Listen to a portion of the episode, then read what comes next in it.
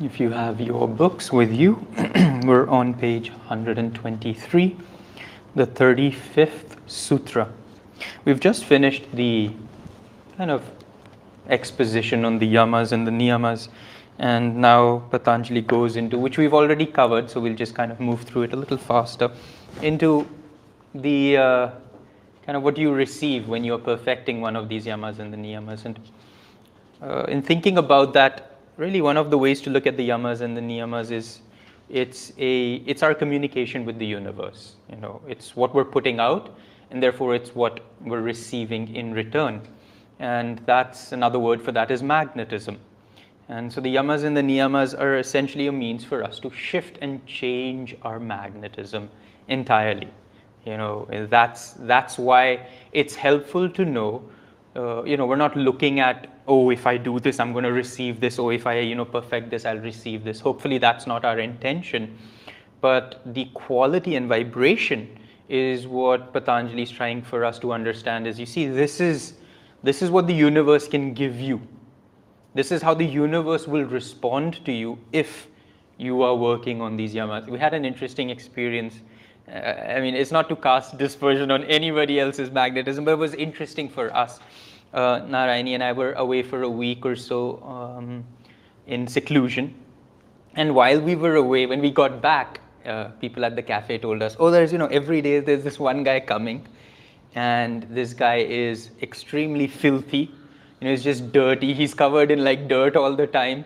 And he sits for hours in all our chairs, dirtying all of them, doesn't order anything at all, just, you know, drinks water, sometimes would even drink directly from the bottles that are on the table. You know, just uh, not the most exciting, uplifting, you know, thing that you're looking forward to if you're going to the cafe. And so, you know, they were just telling that this person's just been coming every day warning you know we've not yet figured out how we're going to deal with him and so i'm also like okay what are we going to say to such a person because you know, on one hand we don't want to shoo anybody away on the other hand and the energy somebody's bringing naturally affects the energy of the place that we're trying to create. So we're very like, okay, let's see what's going to happen. And since ever, we this man's just never come, and we've not yet seen who this person is. But we don't know. yeah, we saw someone a little bit unkept, and is this this guy? No, no, no. It's not. Like, okay, we'll keep waiting. Could be a figment of their imagination. We don't know, but uh, he, just an interesting thing. It's like, wow, we've just he's never been back you know, and it's not because somebody said something to him, it's just, he's just never been back. Maybe he'll show up at some other time when, but that's, that's just how the universe works, isn't it? It's, it's just a different, things change. If you enter a space, the magnetism of the space has changed. Whether for the positive or the negative, that's what we're trying to find out. But that's what the yamas and the niyamas are. They're helpful for us to tune into, and it helps to see what, how's the universe responding, because that'll give us a sense of what is it that I'm putting out? Because sometimes we're not as aware what we are putting out. Sometimes we think we're putting out good things and then we're like, why, why am I not receiving? Why is the universe not responding? I think, but it's more helpful to see what's the universe responding with because the universe has got it more right than we have. And if it is responding in a certain way, that means that's for us to tune into, oh, maybe I have not yet understood this, or maybe I do need some correction, and that is why this is coming. So, here, of course, Patanjali is laying it out from the absolute highest. We hear in the 35th Sutra, starting with the first of the yams, in the presence of one who is firmly grounded in harmlessness, all hostilities cease. Um, which another way to put it is in your presence, if you have completely perfected non-violence, nobody in your presence can be violent. You know, not the greatest murderer, not wild animals, not anything or anybody. We told the story of that time of, you know, Yogananda ji and this assassin who comes to kill him and, you know, just like, but at that moment he's like, what have you done to me? And he's just crying because there's just so much love that he felt. He says, I can't live like this anymore. He drops his gun and runs off. I was thinking of Swamiji as well. You know, Swami had back in the, I don't know, 70s, 80s, this, this big six foot five inch man who was a Hell's, you know, Hell's Angels biker gang type guy and who had found Swami and in Swami's presence, he would be like a little child, and he would always be, "I'm your bodyguard, Swamiji," and you know, he would not let anybody come close to him in public events and things like that. But very, you know, but in his other life, he's this biker. He works for a gang, for all all, we know. Yeah, he was just like tattooed with his leather jacket, and that's how you know he didn't come. He didn't change the way he dressed in Swami's presence. He was still the Hell's Angels biker. But when he was there, he would become like a little child, and you know, Swamiji, you because something just shifts in the presence of someone else who is exuding a certain vibration, and and that's the universal response you can see. So let's see the flip side. Are people around me usually negative, agitated? You know, do they react in a certain way? And that starts to tell me where my level of non-violence, harmlessness is. And that, you know, so this is, for us, we need to look at it the other way because we're not looking for tigers. Oh, are tigers becoming pussycats in my, in my presence? Well, let's not try that first. Let's see if regular people are calmer in my presence, if they're more joyful in my presence, if they're more positive in my presence, and that'll help us start to feel okay, you know, yeah, this is my magnetism. Um, you know, you can jump in at any time. So, 36 Sutra. To one who is firmly established in truthfulness, his very word becomes binding on objective reality. Whatever he says must come to pass. This is another. This one is like, yeah, I want this one. you know, whatever they say. And again, we know we've heard enough stories from any of our scriptures, from the lives of saints. When if they have declared something, it's done. In the autobiography, Sri Yukteswar puts it in this way. He's like, you know, the sun and the moon will change their position, but my word will not fail. And then when his word doesn't fail, he says, looks like it was easier for the universe to make my word happen than rearrange the heavens. Because that would have happened if in, um, I don't know if you've ever seen the movie of Sant Jnaneshwar, but there's just this beautiful movie. It's a very old from the 1940s. You were thinking that? Yeah, like, really? Yeah, yeah, Wow. like suddenly, like the cow. Yeah, the buffalo. so there's this this very, you know, Sant Jnaneshwar, when he was a little child, his I don't know why, but he's an outcast. I think his father was a Brahmin or some priest, and he married to a lower caste, and so therefore now he's untouchable, and he's like completely, um, you know, just they're shunned from their village, from all society. So as a kind of low-born or whatever he they consider him, uh, sometimes I don't even understand these distinctions. He's not allowed to take the sacred names of the scriptures. He can't really recite one of I mean, the key element of Sant was he took the Gita and he kind of took it from that high Sanskrit that only the Pandits could understand and read, and he translated it into the local uh, language, and that became Jnaneshwari, I believe that it is called.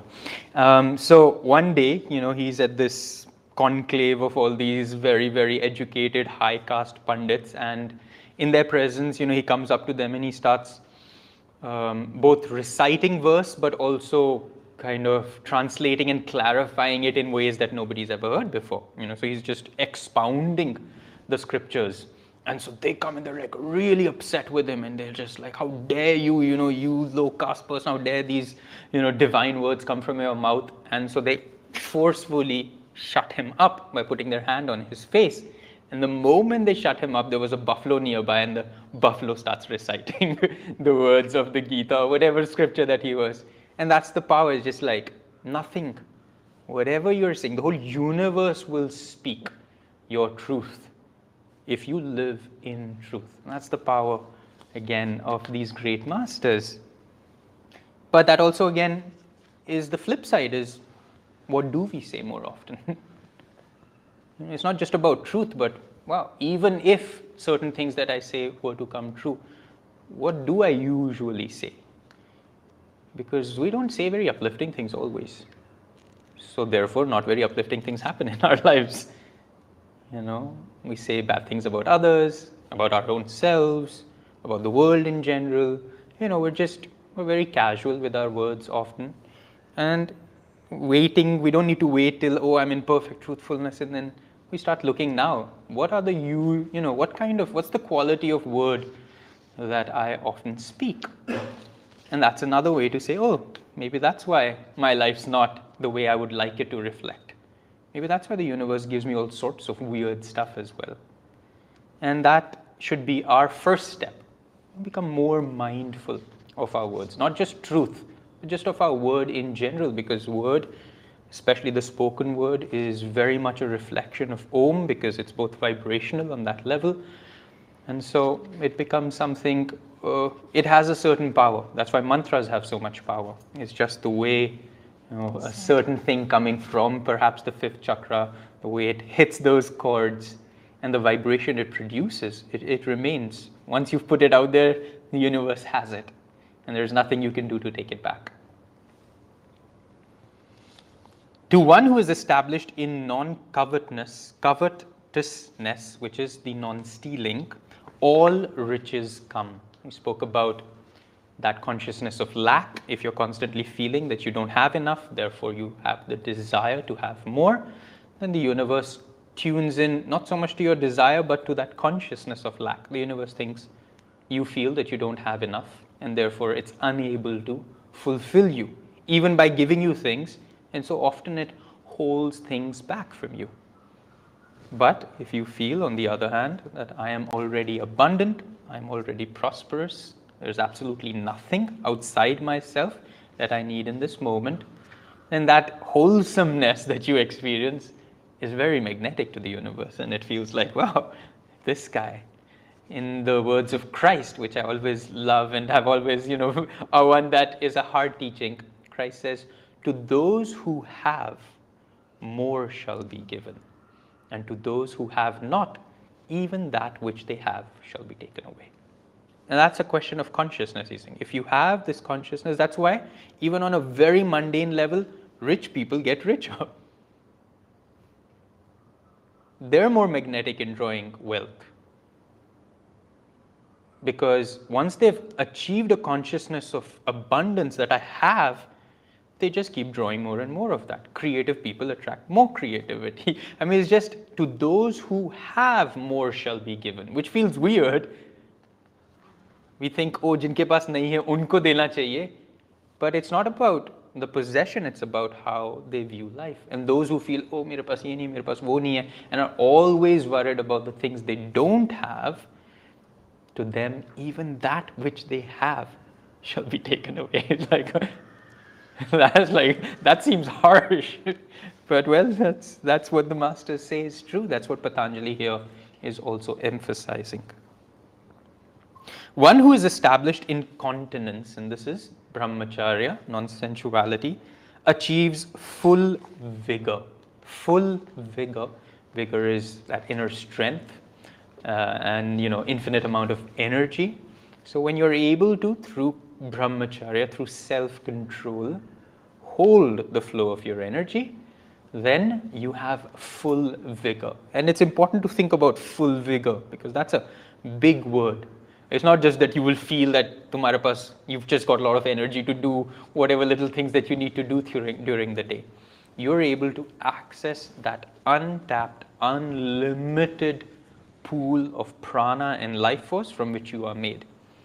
If you look at it scientifically as well, this is a, you know, in all our uh, energy and magnetism classes, we talk about the fact that an atom is responsible for, can be made responsible for destroying an entire city.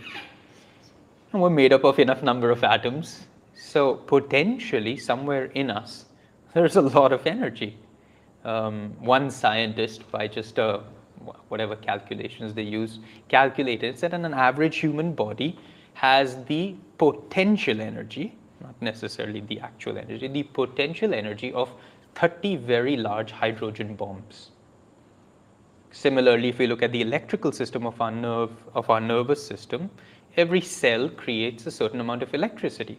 Again, it's a very minute amount, but if I add the trillions and trillions of cells, it can be as high as 20 million volts. Now, these are numbers that, just from a very scientific pers- perspective, forget that we assume that prana is infinite and it's everywhere and we have instant access to it at all times. Even if I'm just looking at my physical body, even that contains a lot of power. When brahmacharya, when continence, when non sensuality is perfected, imagine that full vigor. It's not just ki, you know, oh, I don't have to sleep as much. You become 30 hydrogen bombs, you become 20 million volts I and remember more. Just a story of uh, one of Yogananda's disciples coming one evening to touch Yogananda's feet. And Yogananda said, No, don't touch me right now, otherwise you will be burned. I mean, like he was in that state of that high voltage energy that he said, Don't touch me right now, otherwise you, you'll be burned. I mean, quite an episode no, for him Yeah. to feel so powerfully charged. Hmm.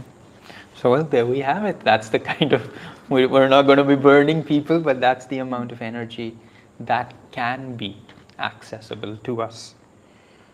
One who develops, one who becomes established in non attachment develops the ability to remember his past lives. We talked about that final detachment from the body and the identification with the body allows us to access you know all the bodies that we've inhabited but it's also it also allows us what does it mean to see past lives it's not like we get to see a show it's not like oh you know oh wow wow i was a pirate it's not to entertain us it is essentially to help us see cause and effect. That's what past lives are about, you know. Oh, oh yeah, yeah, now I get it. now I see.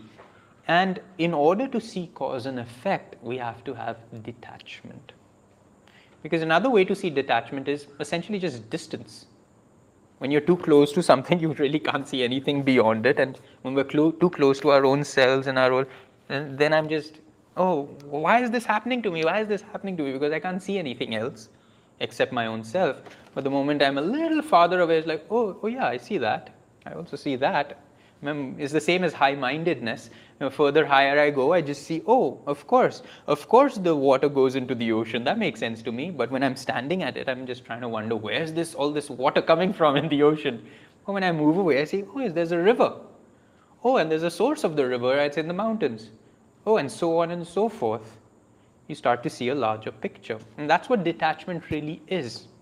It's not, oh, you know, okay, I can't like this and I can't like that. It's just there's space between us. That I'm not bound by it. It's there. This book exists, but it's a little further away from me. My own self is not completely identified and kind of involved with this particular reality. And that allows us then to see cause and effect. And therefore, it allows us to peep and kind of tear past the veil of this incarnation because a lot of cause and effect is way back there. So you start to be able to tune into that if detachment and non attachment is perfected. Now we've moved on from the yamas to the niyams. For one who becomes fully cleansed and pure spiritually, there arises a disinclination for physical contact with others and for touch of one's own body.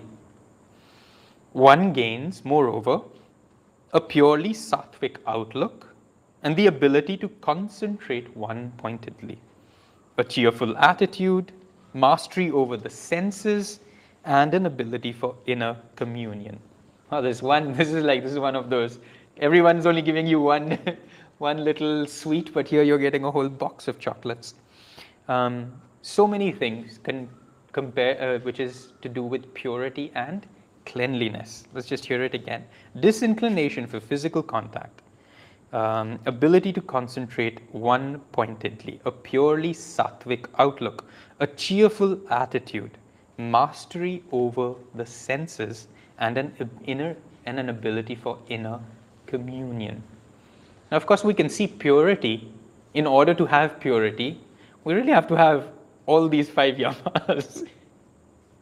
in order to be truly pure, pure means unadulterated. Your consciousness is just purely your consciousness. You add a little, you add an attachment to your cell phone, it's no longer pure. there's an adulteration now in your consciousness.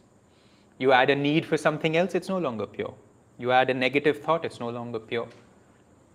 When you speak an untruth, it's no longer pure. So you can see how the purity, but what's nice about purity is it's it's a direction we want to head toward rather than as the yamas are that we're pushing things away. Oh, I can't be lying. Oh, I can't be having these negative thoughts. This becomes the positive, just as Patanjali said before. If you if you have something negative, immediately look for that opposite energy. That's what purity represents. In the Bhagavad Gita, I don't remember which chapter, but I think towards the very end, Krishna makes this where he says, What is poison soon to the yogi becomes nectar, and what starts off as nectar to the yogi eventually becomes poison. And this is where, you know, this is the thing. All of this seems like poison, like hard to do, difficult. But as we practice them, eventually it turns into nectar. And what we would consider, oh, let me just say whatever I want, let me just do whatever I want, which feels like nectar because it's like, it's so easy. Things are working out for me. Oh, I just lied once and look, I got this amazing thing. but eventually turns to poison. And that's one of the cause and effects that we need to tune into. And when we're too close to it, we're not able to see. Contentment leads to the to superlative happiness, the highest degree of happiness. I guess there's not much to say about that. Austerity cleanses one's consciousness of impurities of both body and senses, resulting in the appearance of special powers. We talked about, you know, these become as large as you want, you become weightless, you can fly, levitate, um, uh, dematerialize your body at will and rematerialize it wherever. This is the most exciting part of the spiritual journey for many people. They're always asking, What powers have you gained? But, you know, I haven't gained that many powers because I'm still working with the yamas and the niyamas. I'm still perfecting just those seemingly simple attitudes. But boy, it's just taking forever, isn't it? But it just comes naturally. Austerity, again, what does it mean? Willingly putting ourselves in places where we just have to develop an indomitable will. Because when we have will, if you remember from the autobiography classes that we're doing, will power is the force of the astral world, where by will you can manifest and materialize anything you want. Here, we have to take will, and but then we have to physically move it along. But if you can develop your will, then you're able to just materialize directly without the need to convert and transform it into a physical outward action. 44th Sutra Self study and introspection aids communion with one's Ishtadevta or chosen form of God. Self study and introspection aids in communion with one's Isht Devta or the chosen form of God.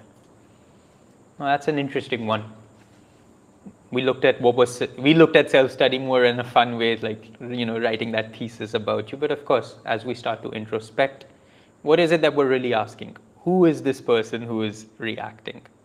Who is this reality that's expressing itself this way? And as our introspection perfects, we again we start to separate and we realize that we're living two lives there is an observer and there is an actor and as we start to separate the two and start identifying and this is a long process this is the process of self inquiry that's why introspection is the tool for the jnana yogi who's trying to develop perfect discrimination. That's what comes from introspection. You're able to discriminate and separate the divine from the involved ego. And as we start to do that and we start to say, oh, wait a minute, I'm actually this guy, I'm not the other guy. I'm the guy who's seeing the guy do the thing. I'm the guy who's experiencing the guy do the thing. And when that starts to become our reality, then we're able to experience. Now, what is our Ishta Devta? I know the chosen form of God you might believe to be Vishnu, or oh, now I'll see Ganesh appear before me. But really, the chosen form of God is the form of God that God has chosen for us. Our own self, our own higher self, is our Ishtadevta. And we start to have a relationship with our higher self more and more profoundly. And it may manifest because the mind needs form, it may manifest in something that looks like Vishnu or Shiva or Ganesh or your guru, but it's really just you. You are God's chosen form. By complete oneness to God, samadhi is attained. This is the final of the uh, niyams, which is Ishwar Pranidhan. Complete devotion, complete openness, complete surrender to the highest form of the divine. By complete openness to God, samadhi is attained. That's all right, that's easy. But Swami writes here, and I like this as a definition of samadhi. When there remains no corner of your selfhood that you hold back from God, then alone can samadhi come. Isn't that a beautiful way to look at what that surrender and devotion means? When there is no aspect of yourself that you hold back from God, which suggests to us that we're holding a lot back from God. Wow. You know, I keep saying in all my meditations, in our prayers, our standard prayers, like, God, we dedicate to you this body. I dedicate to you all the actions I'm going to do today. God, I'm giving you all my troubles. God, take this, take, you know, we, we're like saying the words, but the fact, again, it's always helpful to see it from the other side. The fact that samadhi hasn't come means we're still holding a lot back from God. So, our devotion, that's a wonderful way to look at devotion.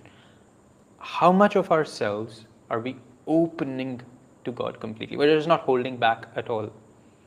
And we talked about to be devoted to. How much of herself does a mother withhold from her child? She gives the child her all. How much does an athlete withhold from the passion for his profession? How much does a, an artist perhaps withhold from the creativity that he expresses in any form. That's what devotion is. Oh, I'm devoted to my art. I'm devoted to my, you know, expression of whatever it is that I'm doing. And the same question is for us to say, I'm devoted to God, but then we have to ask ourselves, eh, I don't think I'm that devoted because I'm definitely holding a lot back. And again, it's just like whatever you hold back is what He can't give you. is what he can't take away from you either. And so we get to be well, we get to be stuck in our own selves and get to enjoy this experience a little bit longer. I just get to be sure Joe longer than I want to. but that's so this is the communication that we're talking about with the yamas and niyamas. And it's very nice of Patanjali to kind of lay it out. Okay, you know, this is how the universe responds. And it helps us understand, and I can contrast all these responses to the responses I receive from the universe right now and say, okay, this is where I must be therefore in this process. Because to me, hostilities have not exist, ceased.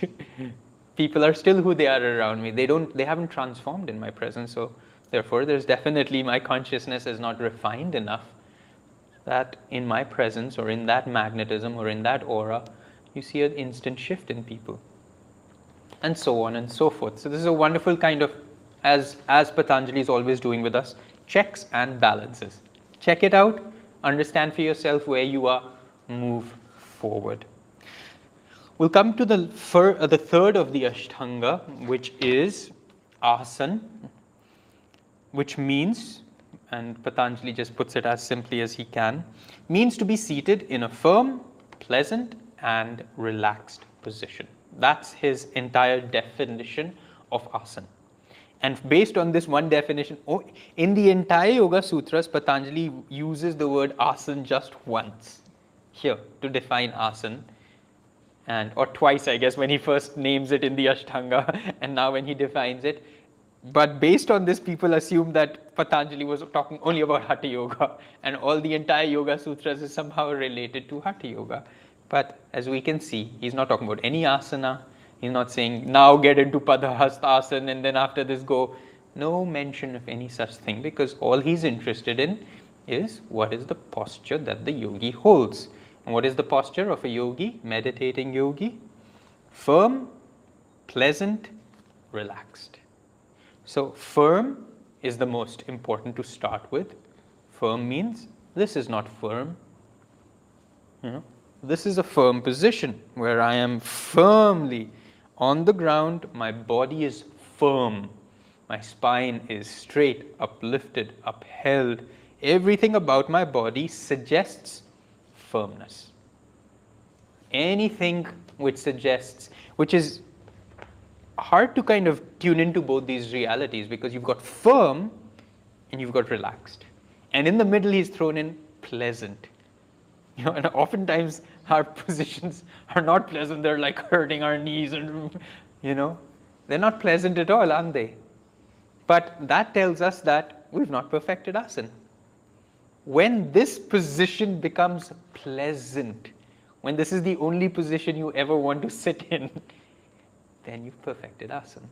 Another place he puts it, if you can hold your body in that firm, pleasant, relaxed state, motionless for three hours, that's when you know you have perfected asana. But these are three important words for us to tune into firm, yet relaxed, and in there pleasant, which means what? Huh? Go, go ahead. I was thinking no resistance to the. No resistance, and in fact, enjoyable. You know, pleasant means I'm deriving pleasure from this asana. I'm actually enjoying this. I'm not feeling like, oh, you know, can I, if only, let me just open this one leg quickly for two minutes and then put it back. And hopefully nobody saw that I moved that much. No, it's not. We're just looking at when will I get to the point? Again, these reality checks are a little too much reality for some of us, but when will I get to the point that I'm firm, which means I'm motionless, that I'm relaxed, that in my firmness I'm not, you know, that it's a very fine balance and it's actually fairly hard to achieve at times. That firmness, yet be, there be no tension in the body. That you're being upheld.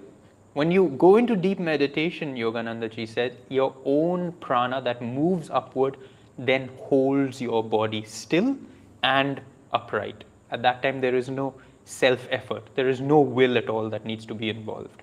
And that's you know the ideal state that we want to reach in our meditations is that when the energy in my spine is responsible for holding me up and not my mind which says oh have i moved have i changed have i shifted have i dropped but at least we have to start where we can which is get really nice and firm get as still as you can get very conscious about your body that's the firmness that we have to bring and then in that to relax. And of course, we use the double inhalation and exhalation, and we have many ways. The entire Hatha Yoga is the means to achieve to achieve a relaxed state in firmness. Because what are we doing when we practice an asana? We put ourselves in fairly uncomfortable positions, you know, and all the time when we put ourselves in this position, what are we thinking? We're not thinking pleasant. We're thinking, mm, when, when will the teacher say, now get out? that final exhalation, which is waiting for it. So, you know, so we can see that our consciousness doesn't quite understand the that, and we're very tense. And you'll see most of us are moving, and most of us are, you know, vibrating a little bit because we can't hold that tension. It's very hard to get into a position, relax in it, and then enjoy it. And that's when you know that even Hatha Yoga, that's when you know you're perfecting the asana, is when you can hold it for very long, that asana, where you enjoy that, that overextending un- discomfort of the asana, and that you're very relaxed in it. So even if you have a yoga practice, tune into your yoga practice from that perspective as well. That's why Swamiji gave us affirmations with every posture it's also to make sure that our mind isn't thinking about when can I get out and oh my goodness and you know otherwise those are the thoughts that are being infused into that asana. Instead, he's like strength and courage fill my body cells, you know, and I awake in thy light or whatever it is that he's thrown in there, both attuned to the asana itself, but also keep the mind in that really uplifted state that says, I'm enjoying this. This is going to help me a lot. So there we have, that's our thing on asana. We have one more sutra that we'll talk about asana, and we'll go into it in our next class. Do you want to go to No. it now? What do you do? Why don't you see what you felt and came out from this? Well, well, while I was reading these, you know, stanzas and these sutras, I realized that Patanjali uses the word of when someone is firmly grounded, Hmm. and then keeps going on. When someone is fully established, you know, so, so you see a, a pattern in there in his words, which is not when one practices this, but once one has perfected that particular yama niyama attitude, thought pattern. And I would like for this week um, to think about how can we perfect a particular yama or niyam, not just practicing, because I mean that's that's a given. That's what everyone on the path should do. But what about if we start perfecting a particular yama or niyam? And I was thinking truthfulness. That's an easy one to start perfecting. And Swami Kriyananda gave a great emphasis to it.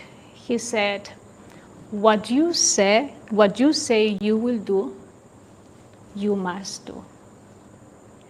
He said once he wanted to go to buy a newspaper, and someone heard that he was going to go to town that afternoon to buy a newspaper. So a devotee came that very morning when he heard that, bought the newspaper, and he went to Swamiji so happy because, you know, in that particular case, Swami didn't have to go to town. So when he gave that newspaper to Swamiji, Swamiji said, Well, thank you so much. I'm very grateful that you have brought this new paper, but since I said I will buy this new paper, newspaper, I still need to go to town and buy this newspaper. And that strongly he perfected truthfulness. And I would like for each one of us to start taking our words more seriously. If we say we will be there at 5 p.m., we have to move heaven on earth to be there at 5 p.m. If we said we will do it, we must do it. Not that it will be done by somebody else.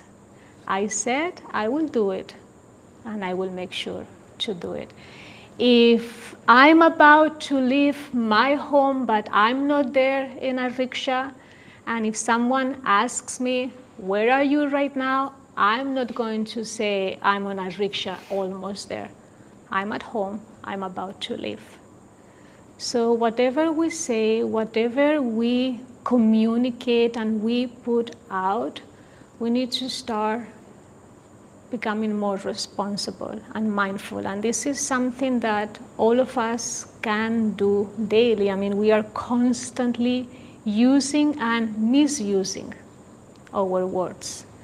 And I think the time will come, and why not now, to start perfecting truthfulness to the point that we will think about it, and even before we say it, it's so powerful that it will be manifested. So find a way throughout this week how are you going to perfect truthfulness? And whenever you commit to something, make sure that you fulfill it. And the words that you use are they are you communicating truth in an uplifting way? And inspire others to be truthful as well. It's an art. It's not easy. And sometimes we have been accustomed to just say things randomly, you know, don't pay attention. And what they are doing is just they are developing within us a different consciousness that, that we don't want to reinforce. So from now on, let, let's think about perfecting, not just practicing things. How can I perfect this? And maybe by the end of this week, uh, you will see that even your magnetism is changing and your way to communicate with others changes as well. And just be more mindful of what you put out into this universe because the universe is listening not just what you say but the intention behind it and both things have to go hand in hand. What swamiji said i not just said i would buy the newspaper. My intention was to go to buy that newspaper. I'm honoring that intention. And i think now that we are representing principles on the spiritual path, uh, we need to start living by them, not just talking about it. And yeah, and find ways to do that in your daily life. But the perfection of truthfulness could be a good um, attempt throughout this week.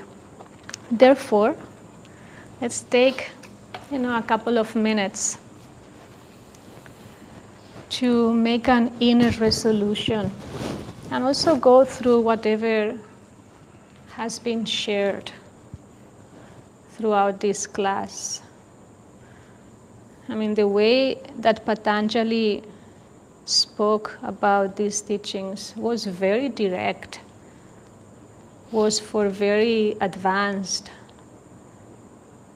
spiritual aspirants who wanted serious spiritual development.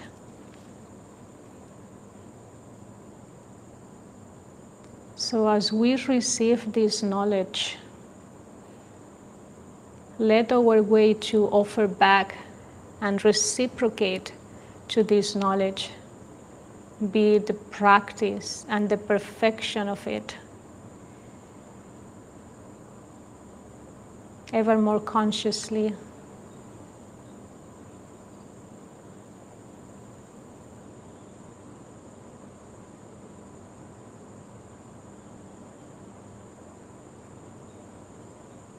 how are we going to communicate this week?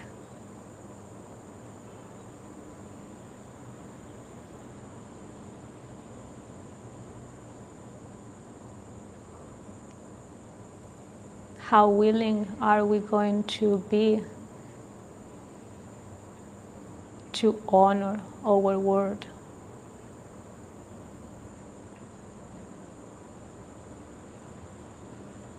Every word has power, has magnetism. It creates karma as well as dissolves karma.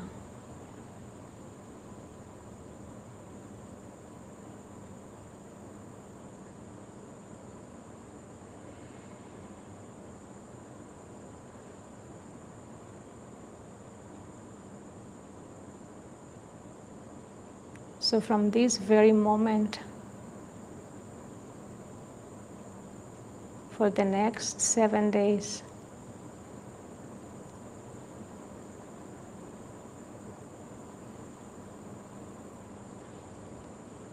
let's make a vow if you feel like inwardly.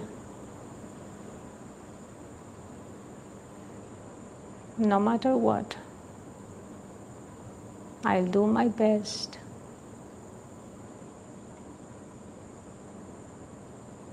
To live by what I say, what I commit to, without distorting reality, without adjusting it.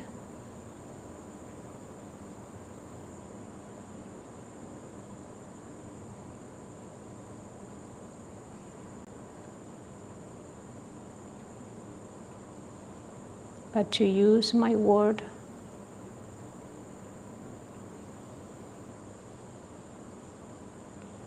to generate and create new magnetism in my life.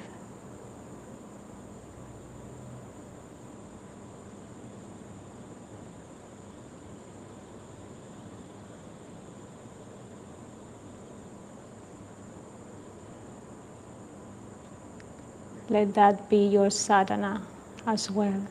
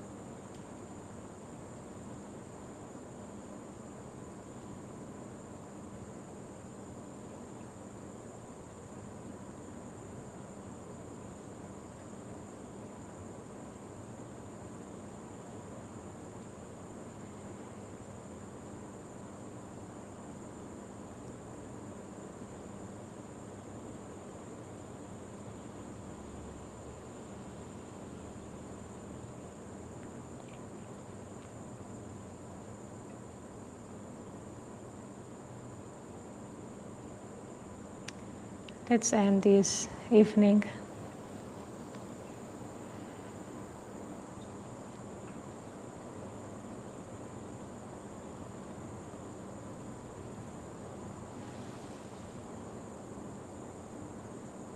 By projecting outwardly from the heart through the point between the eyebrows, rays of light.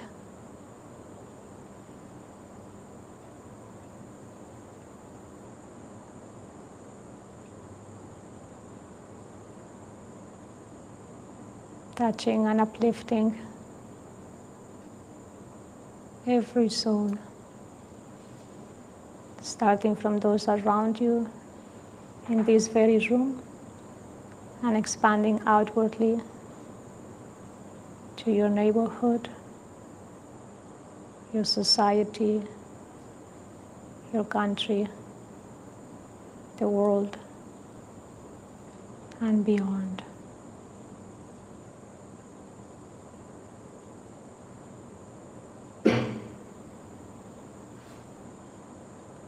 And let truth be our guide. Om.